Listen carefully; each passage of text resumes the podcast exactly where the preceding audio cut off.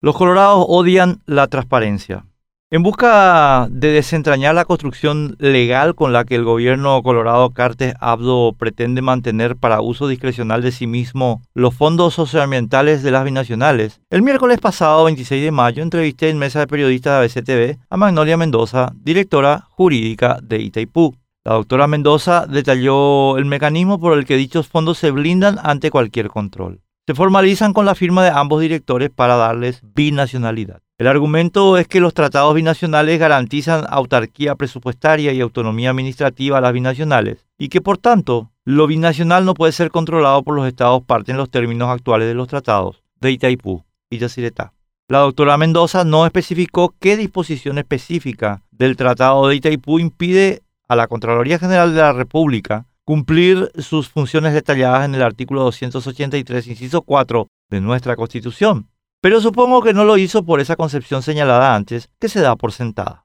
Le dije que la no binacionalidad del uso de los fondos socioambientales en Paraguay se observa fácilmente al mirar las asignaciones, competencias deportivas de la Iglesia del Pastor Abreu, por ejemplo, pues ellas demuestran iniciativa paraguaya en las mismas a lo que respondió que incluso la iniciativa de dar dinero al pastor Abreu se solicita binacionalmente con la firma de los dos directores, el paraguayo y el brasileño. La doctora Mendoza se negó en todo momento a admitir que la iniciativa de asignar dinero de la binacional al lado paraguayo proviene del lado paraguayo. Lamentablemente para los diseñadores del discurso jurídico de Itaipú sobre lo anterior, al día siguiente entrevisté en la primera mañana por las 7.30 ABC Cardinal a la diputada Katia González, quien refutó el argumento de la iniciativa binacional de las asignaciones de los fondos socioambientales, recordando el caso de la reasignación de los fondos del puente a Puerto Murtiño a salud por orden del presidente Mario Abdo Benítez. O la iniciativa es paraguaya o los fondos están bajo administración paraguaya, en cuyo caso se aplica de pleno derecho lo que dispone el artículo 178 de nuestra Constitución, que los convierte en recursos indubitables del Estado sujetos